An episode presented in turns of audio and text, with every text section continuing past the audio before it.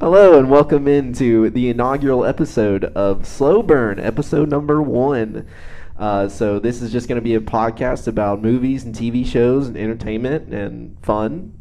That's right. From my side anyways. I don't know about Jeff's side.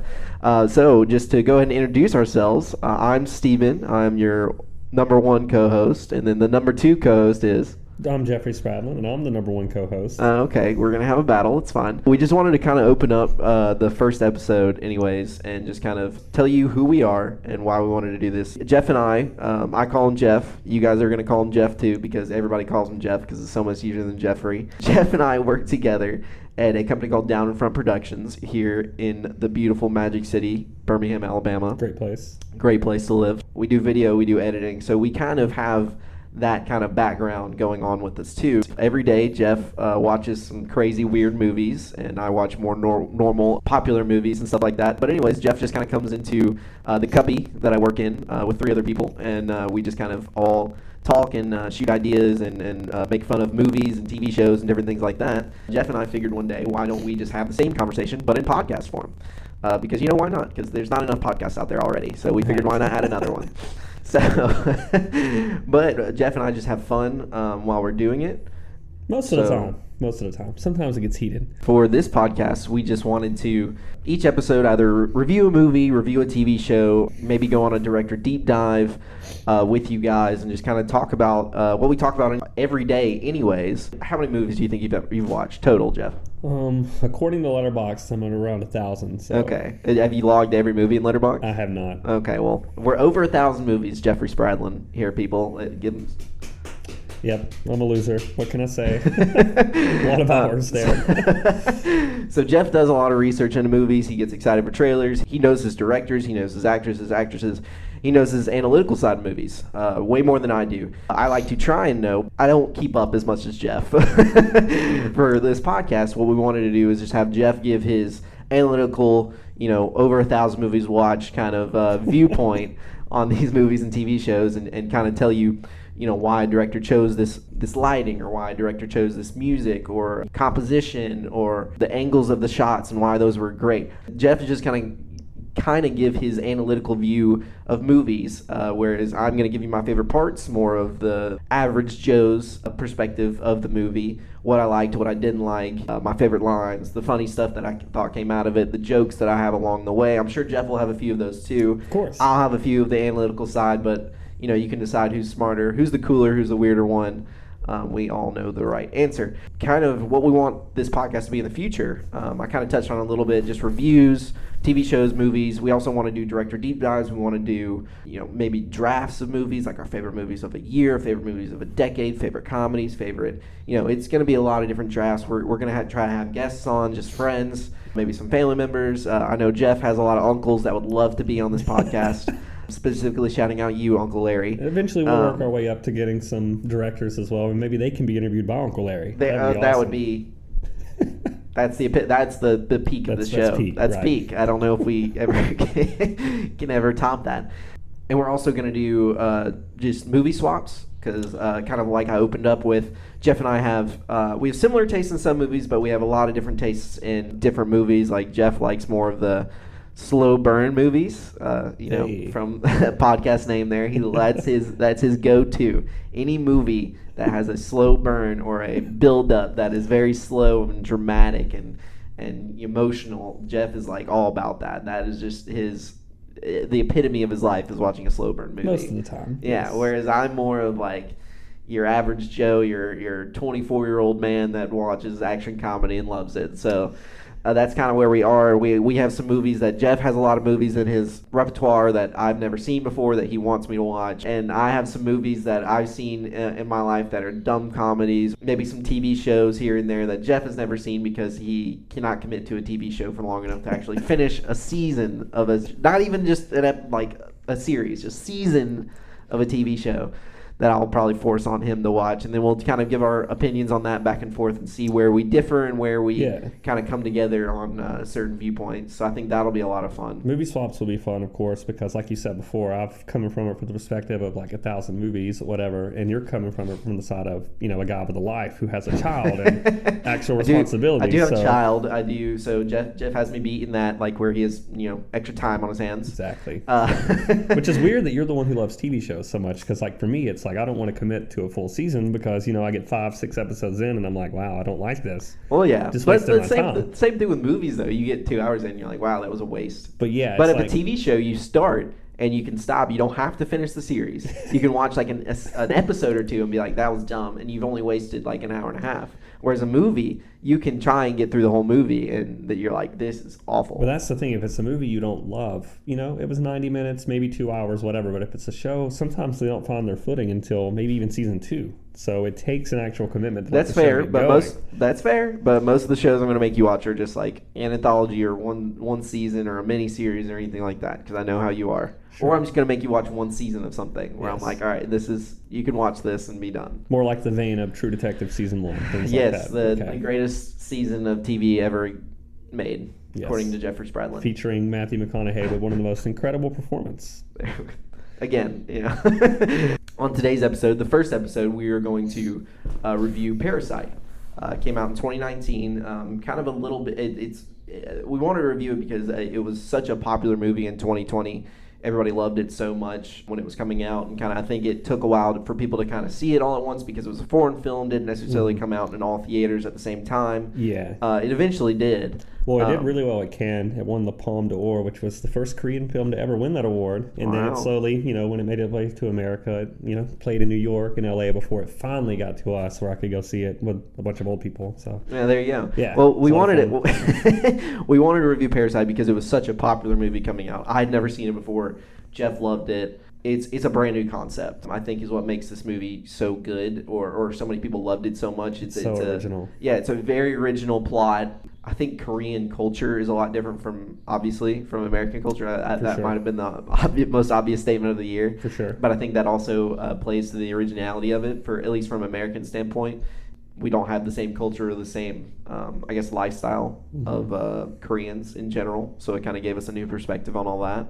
For sure, and it's interesting, too, because Bong Joon-ho was coming off his last two movies. Director Bong Joon-ho. He was coming off his most recent films, which were his first English-language movies, Snowpiercer and Okja. I forgot that he did Snowpiercer, actually. I did know he did Okja, but I forgot he did Snowpiercer. Snowpiercer is also a new concept film. Much darker than Parasite, though. Have you seen Snowpiercer? That might be debatable. I have seen the film. I've not seen the TV show. I haven't seen the show, either. I've seen the film. Yeah. Pretty dark. Snowpiercer is pretty dark. Pretty cynical and dark, yeah. Spoilers for Snowpiercer. Like, everybody dies. Literally, everybody dies. It's kind of like Bong Joon-ho's thing, though. Like, one of his first movies, Memories of Murder, is very dark, but such an incredible movie. And also, his first movie is called Barking Dogs Never Bite, and it's about a guy killing dogs. So that's his film I have not seen, because I can't bring myself to watch that. So. Yeah, I don't blame you. I don't want to see dogs die. No. That's like number one in mine. Don't list dogs dying. So it's funny, we can watch a movie where, you know, 100 people were I don't care about people. I just care about the dogs. Okay? Like I Am Legend, like 90% of the population is dead. I only care about the part where he kills his dog, and I just can't watch that. I'll watch the rest of the movie, and I will skip that part. I will skip that part every single time. I've seen it one time, and then I'm never going to watch that. Stop the animal violence. That's our note. All right, we went off on two tangents there. Beginning of that is I wanted to say we wanted to watch Parasite because everybody freaked out about it. Such a great movie. Jeff has seen it. I hadn't seen it.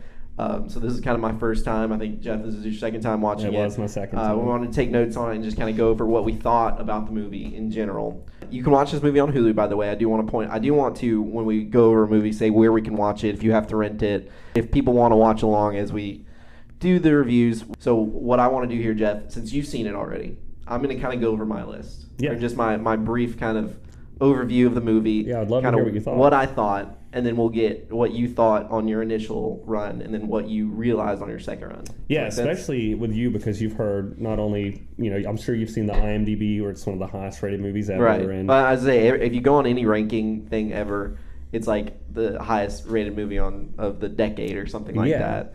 It also, in this podcast, Film Spotting, they do this cool thing called Film Spotting Madness. And they did the best films of the 2010s, and Parasite won. Yeah. So, I think that was a little bit of recency bias, because there were some really good movies. Very true. Although, Once Upon a Time in Hollywood got put out way too early in that bracket. Garbage movie. Anyways. Stop. But I really would love to hear what you thought about this, going into it with Noah and all the hype. Yes. So part of the thing about Parasite that I think was really cool, too, is that you go into the movie and the trailer, this is a thing that Jeff loves, too. The trailer reveals nothing. Yes. It tells you literally nothing. And going into it, you know, hearing the word Parasite and seeing the... I guess the only thing you see is the movie poster that has the black lines over the cast's eyes. Mm-hmm. So that's the only kind of thing I'd gone off. I think I only watched the trailer like a week before I'd even seen it. Never watched a trailer. Just heard Parasite. I thought it was, or at least from what I had heard, kind of more of, I guess, more closer to horror than it actually was. I thought it was going to be a dark kind of creepy thriller movie, almost suspenseful, maybe a little bit horror mixed in there. So the first thing I noticed that it is listed as a comedy on Hulu, which I thought that was unique. Yeah, maybe a dark comedy. Yeah. So I can see after watching it, I can see that it's a dark comedy, mm-hmm. but it does have some really funny lines in there. So I did want to put in there the first thing I noticed. So I'm just going to go line by line. I took very kind of like just when something poked out at me. So it's not necessarily as the plot goes. I hate movies that start with credits. I hate it. Interesting. Also, another segment we're going to do eventually is what grinds my gears, like the Peter Griffin thing. Yes. Like it's just going to be me complaining. Probably Jeff complaining too, because he's good at that. Hey, no. I hate movies that start with credits. Interesting. Why is that? I don't want to watch like.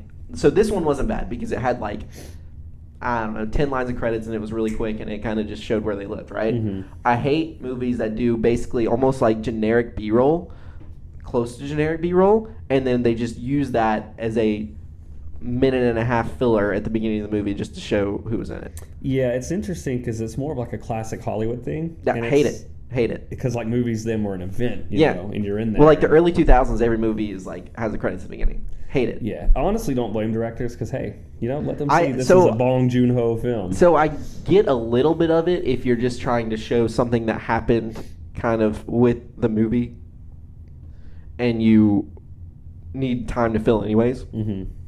And you don't make it like literally that's the point of this section of the movie you're showing is just to show the credits. Right. It really bothers me when this is a complete tangent from Parasite because again, Parasite wasn't bad. I just saw them pop up and immediately was like, I hate it when this happens.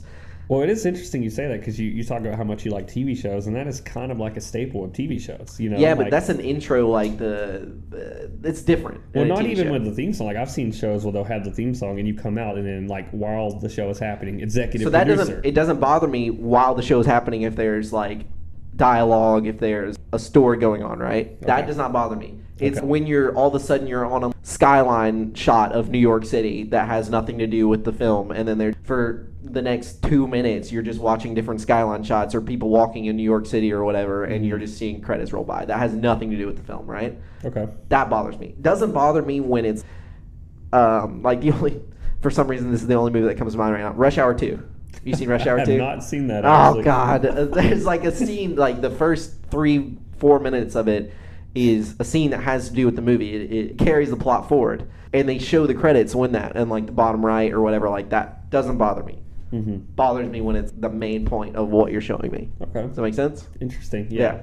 Complete tangent there, but sure. Grinds my gears. This is a new segment, so go for it. Okay. Very poor family living in a basement level. I don't even know it. I was confused on this too. Do they pay rent?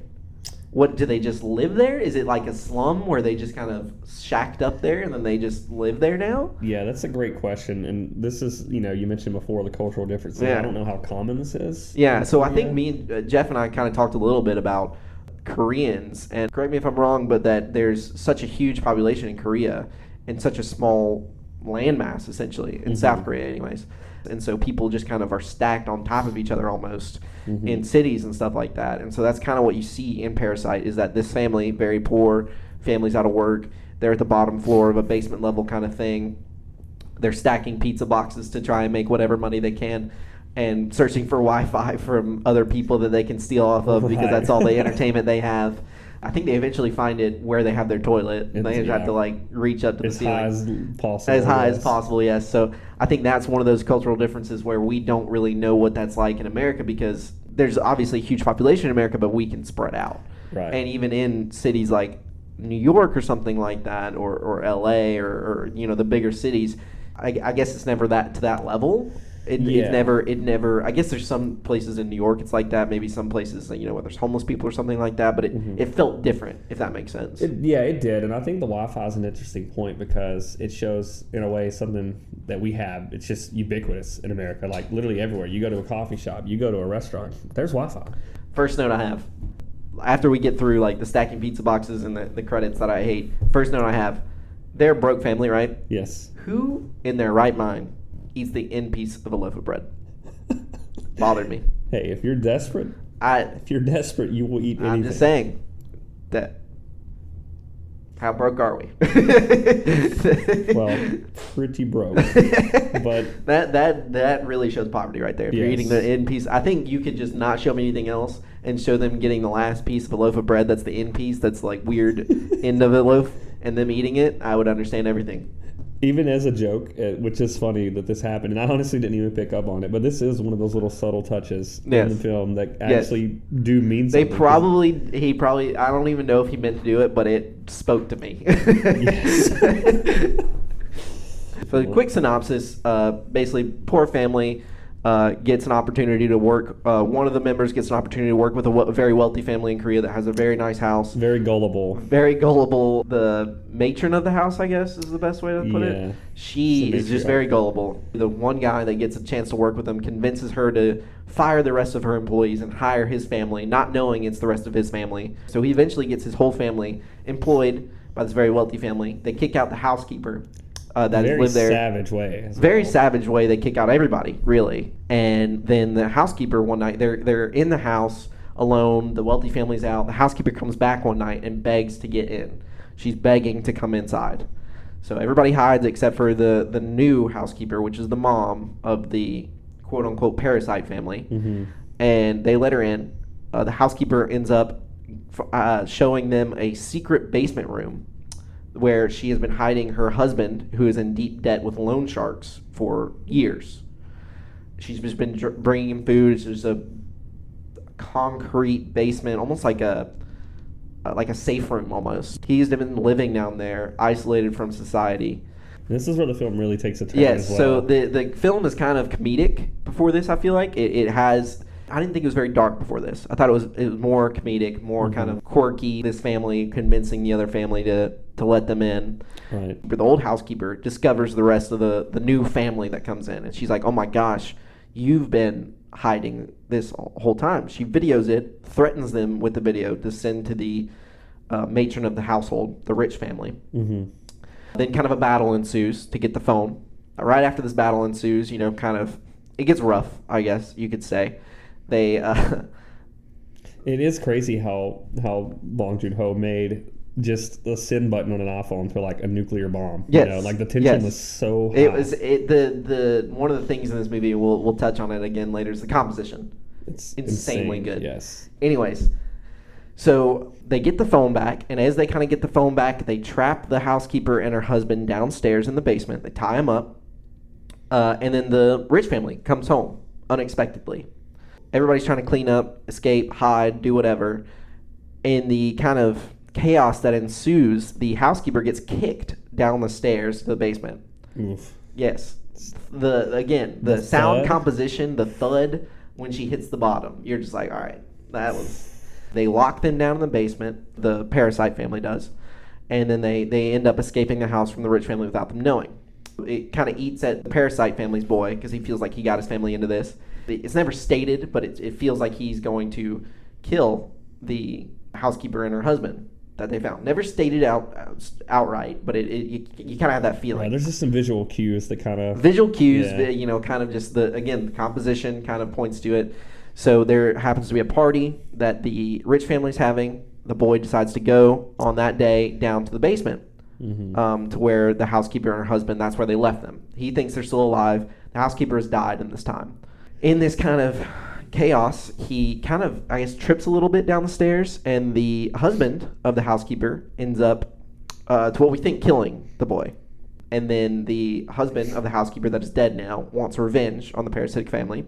So he kind of comes upstairs during this party, stabs the daughter of the parasitic family, gets in a wrestling match with the mother of the parasitic family. And in this kind of chaos, the rich family doesn't know what's going on. They just think a crazy man has killed their help. And the father of the help, kind of a theme in the movie too, is that the rich family can't stand the smell of the very important part. Yes, yeah. Very important part that I kind of skipped over. They make several points to state that they don't like the smell of their help, basically. So kind of in all this chaos, the father of the daughter who's bleeding out, the new housekeeper, the mother is battling with the husband of the old housekeeper, and the father of the rich family kind of makes another thing about the smell of the basement husband, and it really bothers him. It does. It really bothers the father. You, as I say, there's a lot of visual cues, and this moment kind of, I think the father just kind of snaps and stabs the rich father, and that's kind of like the wrap up. There is a moment. The boy does survive. The daughter dies from bleeding out. The boy and his mother are kind of let go, I think, on just probation for fraud, essentially, and then the father of the parasitic family ends up escaping, but he escapes into the basement of the rich family's house still. And a new family moves in, and he's able to survive there for, I mean, they don't exactly state amount of time, but we think at least a year or so. The boy eventually discovers that his father's there because he sees him, another big point is he sees him doing Morse code through light switches that are in the basement. And that's kind of the wrap up. The boy promises to help. So that was kind of the synopsis. That was probably a very poorly worded synopsis. No, but I wouldn't say poorly at all. More in depth than I expected you to go. I went really in depth. It's hard to give a synopsis of this movie without going in depth, I guess. You really could say a parasitic family took over a rich family, and then they got in a battle with an old parasitic family that was attached to the rich family. They went crazy, killed one of the rich family members, and then they just kind of went away, kind of, or they're back in poverty kind of thing. That brings up an interesting thing because, you know, most movies we see how the rich are just constantly preying on the poor nonstop. But in this movie, it kind of subverts that because it's the poor family that's preying on the rich family in a way as they infiltrate their home and convince them of all these lies and tricks to basically take their money. Right. Very fascinating. They do. So it's very interesting. Another thing that I pointed out to Jeff, I did talk about to Jeff this. I kind of love how, now maybe this is in multiple foreign films. I haven't watched very many foreign films. Korean language, it seems like when they finish a sentence and they're just asking for something or they're telling somebody something or something like that, they finish in a whiny tone. Does that make sense? It does make sense. I don't want to imitate it because I feel like that'd be terrible, but like it's like the whiny tone at the end just makes me laugh every time. I think you see it in anime sometimes too, like in foreign speaking anime. It just makes me laugh every time. I don't know what it is. I don't know what's wrong with me. It makes me laugh. You're a bad person. I am a bad person. We will find out throughout this podcast that I am a bad person. I will make sure people know. Yeah. Next line. I'm going to read these out because I think they're funny the way I just have them written out. It's just a chimp.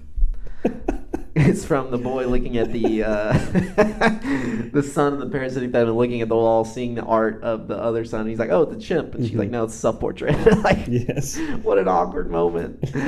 Like, I love the little pause in between too, as he's just like, "Oh, yes, yes." It, like, I think one of the things that makes this movie great is they're great at convincing. I mean, she's obviously so gullible, and so it's so funny the ways they convince her that they're either right or they're know what they're talking about. It's hilarious to me. Yes. So again, a lot of funny moments that I guess aren't like strictly written out like funny lines, you know? They aren't. It's comedic just from this. It's situational comedy. Yes, which I love. Also, I love there's multiple parts in the I don't know if this is a culture thing or if this is just the movie in general. There's multiple parts where they ask super personal questions. Yeah. And then they just stare at each other and they don't talk for 30 seconds. They'll just look at each other, and the camera either cuts back and forth or just kind of has both of them in it, and they just look at each other, and they don't make a noise, they don't make a facial expression, they just look.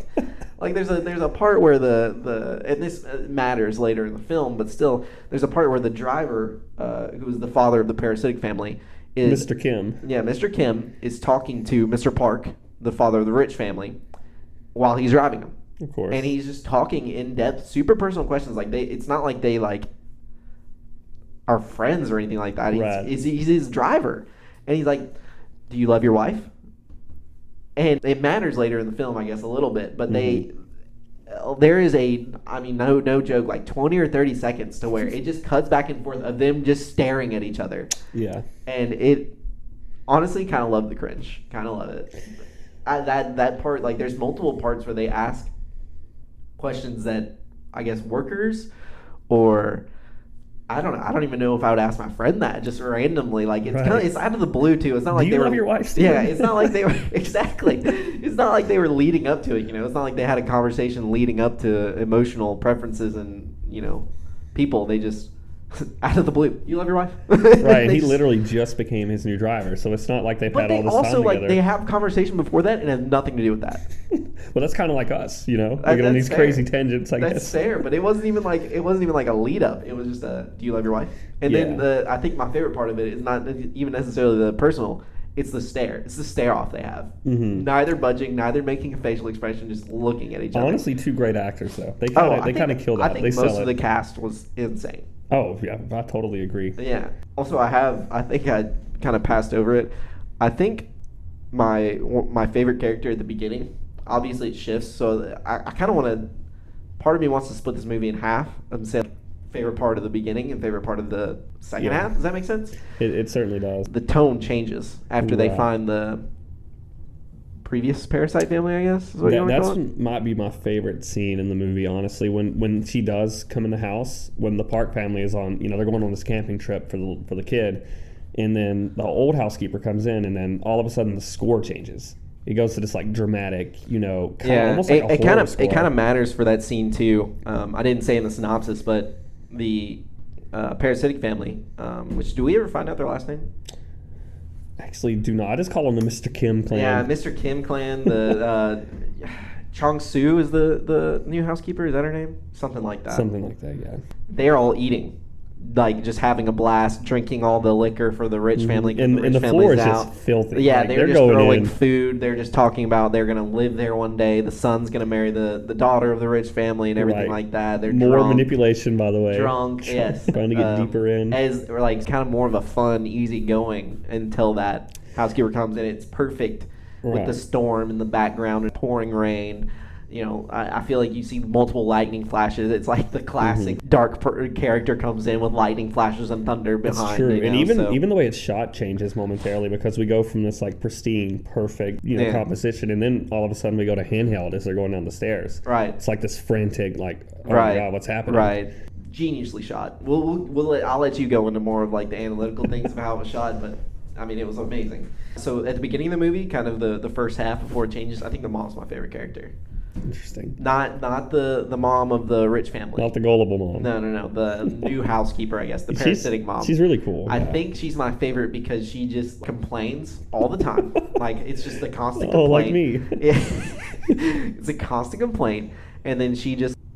I don't even know how to describe it. She just... Her energy and how she just complains and nags everybody all the time. And it feels like she does nothing for 90% of the movie. And, and it's just, perfect. She is the parasite of her own family. Yes. So that's why she's my favorite. I think my opinion changes as the movie goes on that she's not my favorite. I think the daughter of the parasitic family is my favorite. See, she's my favorite throughout. Jessica. Jessica. That's her. I guess her American name. Yes. I guess the manipulation she's able to put on the family and I feel like she's the genius. She's by far the smartest. Yeah. And it's like one of my favorite lines in the movie when she's like forging the Oxford degree for Kevin to go and teach. And the dad, Mr. Kim, has a line, does Oxford have a major in document forgery? Yeah. It's really cracked me up. I mean, I love the line when they're first kind of infiltrating the rich family and they do the sing-song to remember their backstory when they're ringing the doorbell and she does the sing-song. But that line, I think, is really, really clever because, it's funny, but also Mr. Kim doesn't even consider that his kids could go to college for real. Well, he also doesn't consider that, as I say, he doesn't consider, a real graphic design. Right. Which is something that she could actually do. Yeah, she could do, yeah. Next line I have, as the film goes, they don't show all the dogs at once until like the end of the film. This is so random, it has nothing to do with the plot or anything like that. This. They don't show a dog at all the first time you see the rich family. I don't believe. They might show one. And then as you go, as it kind of continues with the rich family, another dog comes in. And you're like, oh, I didn't even know that. This, again, very random, has nothing to do with the story at all. Mm. And then right before the housekeeper comes in, you realize, oh, they have three dogs. Zumi, right? Was one of them? No, Fufu? That's my next line. Fufu, elite dog name. That's the... You can't top that. You're telling me that you topped a dog named Fufu? Like, can't you just think of one. What a name. I think I might have to name my next. Pretty sick. My next kid that is Fufu. Fufu. I love it. My next notes are after all that happens, right? So I didn't take notes when all the craziness was happening because it was craziness. I wanted to watch. The scene I noticed that I wanted to make fun of next was after the basement husband and wife come up. That's what I'm calling them. I don't know what we should call them, but basement husband and wife is what I'm going to call them. They come up, they have the Parasite family kind of cornered with their nuclear button of the sin of the video of them. And they're kind of reminiscing. The basement husband's kind of reminiscing on the times they've had in the home and how they come up when the family's out and how he gets the food and everything. And they show a scene of them dancing. And I just wanted to point out that that is the most white guy dance moves I have ever seen in my life that the basement husband does. It is a full-on hitch dance moves that he pulls. And it is like a 15, again, another great thing that they did here. It's like a 15-second scene of the dancing. Mm-hmm. Another great thing they did here, it immediately switches after the dancing, doesn't show anything. The music just turns up louder, and then you see the Parasite family attack the basement family, like out of nowhere. Yeah. It's like, it's perfect timing because it just, like, you're in his head or in his memories or whatever, and then all of a sudden you just snap back to reality. The way the transition they did to that, I thought was perfect. Like the actual editing transition, I mean, from like that shot of them dancing to the transition into, it's almost like a swirl or something. I have to go back and watch what it really was, but whatever transition that was, I loved it. That's excellent. Took you right out. I just want to say, I've seen your dancing. I don't think you have any right to critique Mr. Kim. Okay, but I'm a white guy. I can dance like that, and it's normal. Fair enough. He was getting it, and it was perfect. Next thing, so kind of.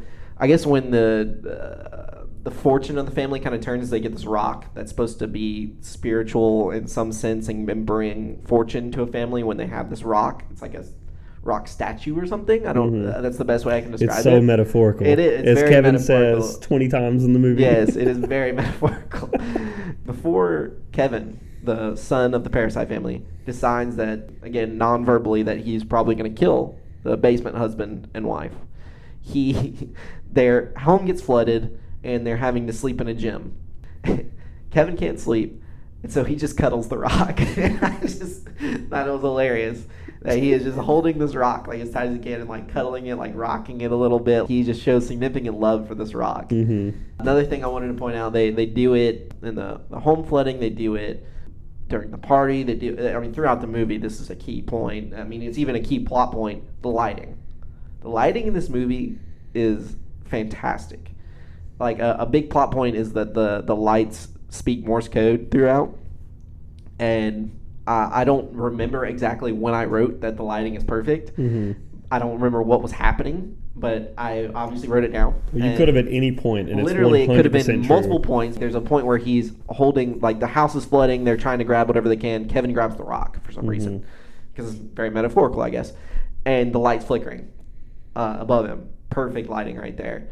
The gymnasium lighting I thought was great. The lighting in the house, I think this is what it was. Shot that they have of the kitchen that they consistently show of the rich family's kitchen, you can just see the basement in the background. And it's all light and bright upstairs. It's just blacked out through the basement. That was so perfect. At any moment, you're kind of in suspense without even them not even trying, because at any moment something could come up from the basement and you would not see it coming. So true. So there's multiple points where the lighting I thought was perfect. I want to go back and see if there's Morse code happening when he's grabbing the rock and the light's flickering. I want to see if that's Morse code or not. I'm not going to learn Morse code to figure it out. I'm just going to Google it and see if somebody has figured out that that's Morse code, because I'm sure somebody has. Somebody much smarter than me. This is the stuff I have at the end of the movie. So at the end of the movie, like we discussed, the father of the Parasite family, Mr. Kim, kills the rich father. The daughter of the Parasite family dies, Jessica. The father escapes to the basement again. And then the boy and his mom, Kevin, and I want to say it's Chung-Soo. I think you're right, actually. I want to say it's Chung-Soo. Chung-Sook, maybe? Chung-Sook? It's something like that. It's very close. I'm close. I'm just going to be so different. They kind of escape. The thing that Jeff kind of told me before I watched the movie, he was like, I saw the ending, I hated it, and then it actually ended, and then I loved it. Yes. So I understand what he was talking about now, because the father ends up sending Morse code to... Mr. Kim ends up sending Morse code to his son, Kevin, and Kevin figures out that he is hidden in the basement. So Kevin writes his own Morse code to send back to his dad. At least I assume it's Morse code, or maybe it's a letter that he's writing. And he just kind of goes on a voiceover of the next scene, and he's basically talking about how he's going to get money, he's going to fix the life, he's going to get money, and he's going to buy that house one day so that his father can escape. Mm-hmm. And it just shows him all of a sudden looking to buy this house and his father being able to walk up the stairs. And it just shows that scene. And then it goes to black. Mm-hmm. And then it goes back to Kevin before he's done all this. And he says, I will get you there one day. And then the movie kind of ends there. Yes. I'm curious, and I think this is why I think movies that end this way are great, because it's so much discussion can happen on what it was supposed to be. You're right. I love the ambiguous nature of it. Yeah, ambiguous endings are, I mean, they're frustrating sometimes, but I think they're great just because you can have, I mean, Inception, you know, does it stop spinning or is it still spinning? Yes. I think it was a dream. I don't think it was actually future. What do you think?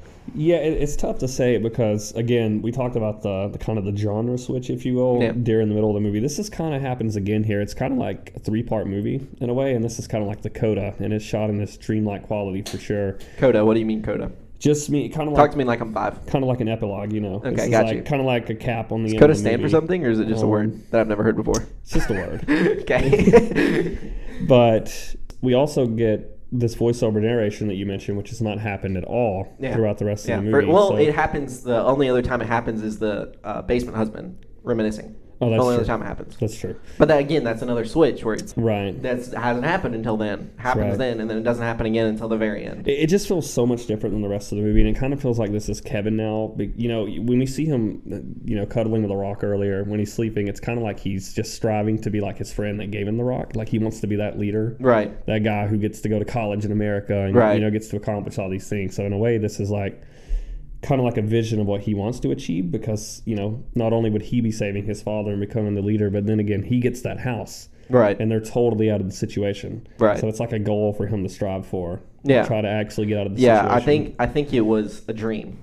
I don't think it was that. I mean, for sure, the fake ending, if you will, we get where they're hugging and we see all happy. Is that a dream or is that... But I feel like this was... Again, could be a vision in the future, that's what maybe I'm saying, because I feel like there has been so many switches, and there's stuff that's thrown at you kind of like out of the blue. Yeah. It could have been like, I would have believed it if it ended there. Yeah. Again, I would have hated it because it doesn't explain how that happened. It just jumps to, it just says he's going to make money. He's going to write himself. He's going to write the family. He's going to make a lot of money, buy the house. Doesn't explain how he does it, which... Yeah. And so I would have been frustrated with that. Me too. I wouldn't have hated that if they ended it that way, if like he would have bought the house and kind of saved the family, just because you end up rooting for them, even though they're manipulating the rich family. It's the Robin Hood situation where you root for the poor, even though they're stealing from the rich. So that's actually a note I had in here, is that at the first half of the movie, we were 1,000,000% on their side. We get it. We feel bad for them. Yeah. And we're like, yes, you know. Keep going, but at some point it kind of flips. I feel like we are meant to start rooting against them because what they do is so messed up, so evil. I definitely root against them starting at the housekeeper moment. Yes. You start to root against at least the mom. I don't know if the whole family was feeling that way, but the Chung-Soo, I'm going to keep calling her that, even if it's wrong, when she kind of makes the old housekeeper like beg on her knees.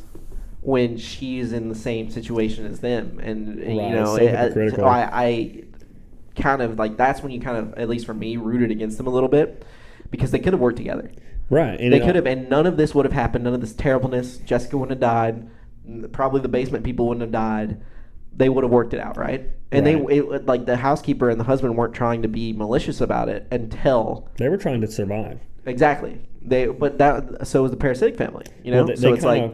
They kind of got greedy, though. They went from trying to survive, and we need. They got very greedy, but I understand the greed after, or I understand, I guess, the quote unquote punishment of the Parasite family after she made him beg and was like, "No, you have to leave. Like, I'm going to call the cops," kind of thing. Mm-hmm. And then she's like, "Well, you're doing the same thing as me." I understand, like, that kind of. Yes, you hypocrite. Yeah, hypocritical. Like, I'm going to punish you for being a hypocrite. Kind of thing. It reminds me of that line where they're downstairs when the family comes home early from the camping trip, and Mr. Kim tells the housekeeper's husband that's been down there, "How could you live in a place like this?" And it's just crazy when you consider where he lives, and the situation he's in. And if you were to put, like, the Park family in his home, they would be asking the same question. Oh, 100%. So it's so hypocritical. Yeah, as I say, they're very hypocritical. I think maybe it's a deeper meaning of the movie in general. When you get a piece of the pie, you think you're better than everybody else. Yeah. Like, no matter where you came from, you get a piece of that money, you get a piece of that fortune or whatever else. You just automatically put down where you were. Like, right. Even though you came from that, you were just there. But for the Kim clan or the parasitic family, enough is never enough. They just want more and more and more. Like, they were making plenty of money with Kevin and Jessica alone, but it wasn't enough. Yeah. Well, I mean, as I say, they were starting to eat out. They were starting to, I guess they were just, they hadn't moved out of their basement home thing, but. Yeah, it really just showed how it can go from, a need to survive to, like, greed just completely ravishing you and just taking over and ruining your life. Yeah, exactly. I think, again, it's one of those movies where you can take a lot out of it, and I think that's what makes it great, too, is that you can take a lot of lessons or different lessons out of it. Final notes. Literally the last 2 minutes I have is that just kind of wrapping up the film in general. Another kind of a culture question, I guess, more of so than anything else. Is it, like, impossible to get out of poverty in Korean culture? I was just wondering how hard it is to get out of poverty, because it felt like at the beginning of the movie that they've been there for a while. Oh, for sure. Now, kind of when Kevin goes off with his college friend and they kind of talk, he's just saying his dad's out of work right now. Mm-hmm. So obviously his dad, and obviously they talk about how his dad was a driver. I was just wondering, like, is it, like, once you get stuck in poverty, is it, like, impossible to get out kind of thing? That was, like, my question. Is the only way to get out manipulation? Is the only way to get out, just fight for your life kind of thing, Right, and, like, desperation drives these people to do things they typically wouldn't. Exactly. Is this, I guess my question was, is it a common theme to get stuck in the slums and then have kind of a generational poverty kind of thing going on? Honestly, I don't think that's just a Korean thing. Honestly, even in America, that's an issue with a lot of people. Well, yeah, I was going to say, you get stuck in generational poverty for sure. Yeah. That's a thing. And that's really what Bong Joon-ho is getting at. Yeah. Is how difficult it is for some people based on, social class and what family they were born into and just so many situational things, how unfair it can be and how truly difficult it is to get out of your situation. Right. They get another lesson that you can learn from the film. All right, so we can go on. What notes? What did I miss? What did you think? I just wanted to ask if you first of all, I think we both love this movie. I don't know if you want to give what your star review would be for this. Okay, so we're giving star. Are we doing? All right, we didn't talk about this. Are we doing 1 out of 5 or 1 out of 10? I was just gonna do like my out of 100.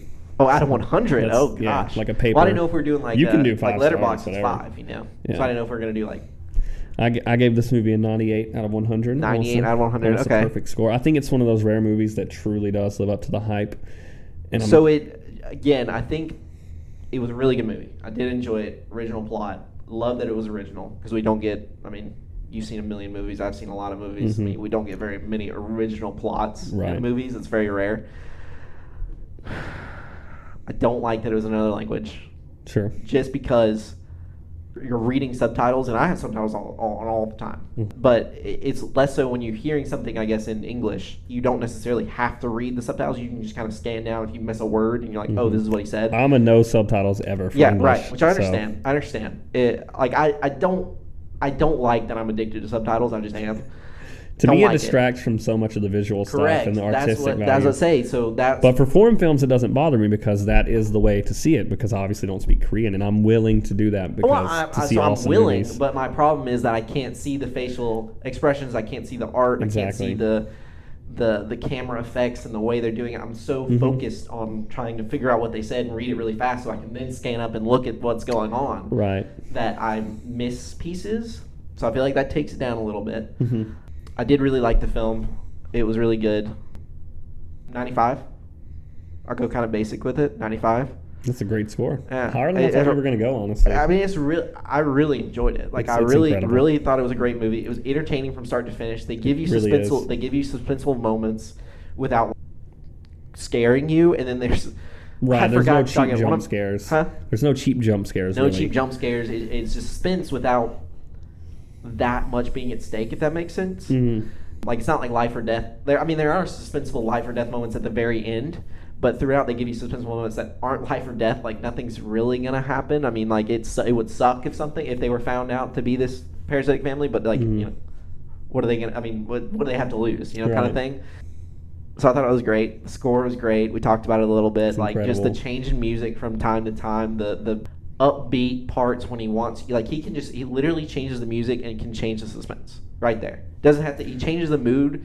It can be the exact same shot. Nothing has really happened, and the music hits up, and you're in suspense. He's genuinely a true master of the craft, honestly. The composition was just great. It's not even like complex music either. It's like, what is it, like violin or piano at points? You know, it's nothing like crazy. It's just, it's like one instrument, but it's just the way he plays it and the times he plays it. It's perfect. The lighting was perfect. The camera angles, I thought, and it's really well shot, and the way they do the angles. Well, we raved about the movie, obviously, because it deserves it, and it truly lives up to the hype. Did you have any critiques? Was there anything you disliked about the movie? Any glaring?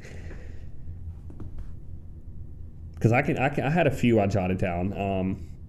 First of all, I wanted to ask, the family, are they really that stupid? Like, the rich family? Yes. Every single one of the plans had to be executed so perfectly. Like, they didn't even Google to see if the care was a real thing. Like, just a quick iPhone search. Like, oh, the care. I wonder what this is. Yeah, but I feel like if they did, that could have been like one of those unspoken film things where, because we've seen Jessica basically make a real credential, mm-hmm. I feel like she could have designed a website pretty easily. That's true. It's something she could have done. So, I get what you're saying. Plot hole. But and the only other one I But had, then she hires her straight from. Does Mr. Kim tell it to Mr. Park? For the housekeeper? Does. Okay. It's the scene you were talking about with the awkward silence. With the awkward silence, yeah. Sorry, I got distracted by the awkward silence. It's right after that he hands Mr. Park the card. Yeah. That says the care. Yeah. The other thing I had was, first of all, I feel like she could have either designed a website, or I think Mr. Park really doesn't care that much. And then I do think that Mrs. Park is that gullible. Yeah, oh, for sure. So I think that is kind of plays into your plot hole there, is that like either Jessica designed a website and it was unspoken, which I know that's kind of pulling at strings there. So let's just say she didn't design a website. I think that Mr. Park really doesn't care that much. I think Mrs. Park is really that gullible. They just saw a card that said the care and then called. Well, there's some beautiful scenes in this that are smash cuts. Like, we see when they're having to sleep in that gym and they're in the slums, and they're digging for clothes to go to this party. And then we get a smash cut to the rich family in their humongous closet, right, going through all this clothes that she's never even worn before. Yeah, so that was beautiful. See, I didn't even catch that. I mean, I know I catch it, but I didn't even think about the clothes. Well, difference. We get it again earlier in the movie when they're trying to trick them into firing the housekeeper with the peaches, which again had to be executed perfectly. But we see them like with the script. Right, and as they're rehearsing this, is also cut with it actually taking place. Right, which is an incredible way to tell it. I think Jessica and Kevin were smart, very smart, and they kind of, I think they've spent enough time with Mrs. Park to know what she would fall for what her responses kind of would be, because obviously they have a response in there too. So they're rehearsing lines. She is the boy. Right, and they're rehearsing lines with her responses. So obviously they're guessing what she's going to say. My theory with that too is that they had multiple responses. So if she says this, it's kind of like the butterfly effect, like in a video game. or I was just going to say a sales call. Mm-hmm. Like somebody who's doing sales calls, and they have those call sheets where they literally says like, if customer says yes, then you respond to this. If customer says I don't want it, you respond with it. You know what I'm saying? Yeah. So I feel like they had kind of like a sheet like that. Well, I love the scene. That's not like the quote-unquote critique, because that scene is beautiful. It's just the end of it. How did Mr. Kim send that text to Jessica about the peaches? He says, about to pull up, go ahead and get on with it, basically. But if he is driving Mr. Park, how did he send that text? Because obviously, Mr. Park gets onto him and says, eyes on the road. Yeah. So he's very strict about the way he's driving. So there is no way he could have sent that text message. Because Jessica looked at her phone and it says, Dad, about to pull up. Maybe they were parked. Maybe they were at a stoplight. I guess it's possible. That's the only thing. And if that's literally in this over 2-hour movie, that's almost flawless. The only things you can point to, it's incredible. I just wanted to point those out. No, I get that. I didn't really have any Like, normally I'll have critiques for, like, if I feel like they're copying something, or if I feel like the shot was bad, I didn't like the way it was shot, I didn't feel like... I really didn't, though. Like, I thought the composition was great, I thought the lines were well written. They weren't like stupid lines. Agree. They weren't. You know, I think we've gone over this too with some Marvel movies or some different movies that are great movies, but they just have pieces of dialogue that I'm like, oh my gosh, can be cringy. We're stating the obvious here. The exposition. Yes, exactly. The worst. Right? You hate that. The worst. Like, I don't feel like they did that. I feel like they let you understand as much as they wanted you to understand, if that makes sense. Like visually, they used cues that they didn't use dialogue. Again, like we say, we think Kevin's going to kill the family. He never says anything like that. He just carries the rock towards it. He looks like he's, like, got this new determination or he's almost, like, sad. And he's just got this new determination to go down. And he never says it, but you just have that feeling. I mean, we talked about that before, but I love when movies do that. You don't don't explain it to me. Just please. Let me think about it. Yes. Yes. Well, I just want one more thing, just some fun facts I wanted to add. Out of respect, I'm not going to try to pronounce the editor's name because I would butcher it. But I want it. According to the editor, I want the pronunciation. I believe his last name is Young. I'll go with that. Mr. Young. He edited the film in Final Cut Pro 7, an editing program that Apple stopped supporting back in 2011, and it was on a computer that hasn't even had a software update since 2014. And he received an Oscar nomination for this. On Final Cut Pro 7. Which is crazy because, like, we use Final Cut here. Yeah. And I feel like some things just stop working if you don't update it, right? Can you imagine this project? So, like, we have updates all the time for Final Cut. Yes. And we're on the, 15 now or something like that? Yes. Something like that. And if you do not update it sometimes, it will not let you, like, put music in. It will just quit. And then it will just lag. And then it will do so many different things. You can't use filters for some things. You can't use, like... So, like, how he did this. It's so impressive. That's a lot of editors have a certain update or version or OS of an editing software that they just refuse to let go of. It's just for them, yeah. Yeah, because they've just tried they've tried the updates, or they're so comfortable with it at this point that they're just like, I'm not. But I don't know how you do that, though. I feel like I want the New York stuff, dude. That's how I am, honestly. I'm just like, give it to me. The only other fun fact I wanted to note out was that the house, which is beautiful and incredible, was completely built from scratch for this movie. Oh, really? And the sketch was actually drawn by director Bong Joon-ho. Wow. And when he gave it to an actual production designer and architect to get on production, the architect said, "No idiot would ever build a house this way. This is ridiculous." Because his point was, you wouldn't live like this. But Bong Joon-ho's point was... This is exactly how I want it for the composition. Yeah. And where the camera can go. So was it, maybe you don't know, was it like a real house? It was like actually built a house, or was it like... They built the house from scratch. Wow. Yeah. That's cool. For the movie. That's cool. So was it on like a piece of land, or was it on a movie set? That's an interesting question. I'm pretty sure it's on location. So it looks like it. I mean, it does not look like it's... I mean, visual effects are really good, but it looks like just a real piece of land. Yeah, it is, because there's so many pivotal scenes that take place in that yard. Yeah. So that's crazy. But yeah, that's all I have. That's crazy. Yeah. So our next movie coming up that we want to review came out pretty recently. It's The Suicide Squad. The Suicide Squad. James Gunn directed on. I watched it on HBO. Jeff watched it in theaters, so we'll probably have different... Jeff is a big theater guy. We'll figure that out as we go along. Big theater guy. We might have some differences in watching it, those two places and everything like that, but I love James Gunn. But next episode, if y'all want to listen along, watch The Suicide Squad. It will have spoilers in it. I will alert that again before we do it. I want to end the show, every show, by talking about maybe... a recommendation we have, something we've been streaming lately. Is there anything good you've seen lately you would recommend, Steven? Mare of Easttown. Okay. Really good. Kate Winslet on HBO. Just kind of a detective show, honestly. Really, really well written. And this is a miniseries on HBO. Miniseries. Well, I don't know if they're doing another. It's only 7 or 8 episodes. Gotcha. So it's just one season right now. I don't think they're going to do another season. Like the way it ended to a point where they could just end it there. But like if they wanted to do another season, they could. It has a twist. Good twist. Okay.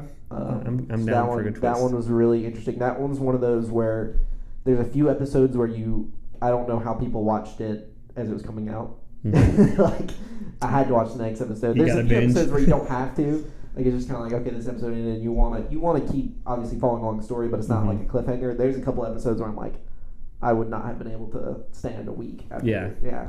Well, of course, you went with a TV show recommendation, so I'm going to give mine, which, of course, is a movie. Yeah. What I would recommend for this week, I just watched Coda. Coda. That's the Child of a Deaf Adult, right? Yes, Child of Deaf Adults. It's like just a great family feel-good movie. Does it have anything to do? Didn't you say Apple bought it? There's a Google commercial that's been going for a while. That's Coda. Yeah, Apple. You know what I'm talking about? No, but Apple did buy the rights to the film because it was a big hit at Sundance. You know, it got a big standing ovation. What's your favorite film festival? Never been to one. Would love to go. Well, I just meant like, it's Cannes, right? Cannes is pretty awesome. That's where. You know, Parasite won the big award. Sundance, I know, I've seen a lot. Sundance is pretty awesome. Sorry, very, very... Keep going. But this reminds me of another Sundance hit from a few years ago, like Me and Earl and the Dying Girl. Me and Earl and the Dying Girl. Great movie. Not a lot of people have seen, but yeah, Coda's awesome. I know my name is Earl. I don't know Me and Earl.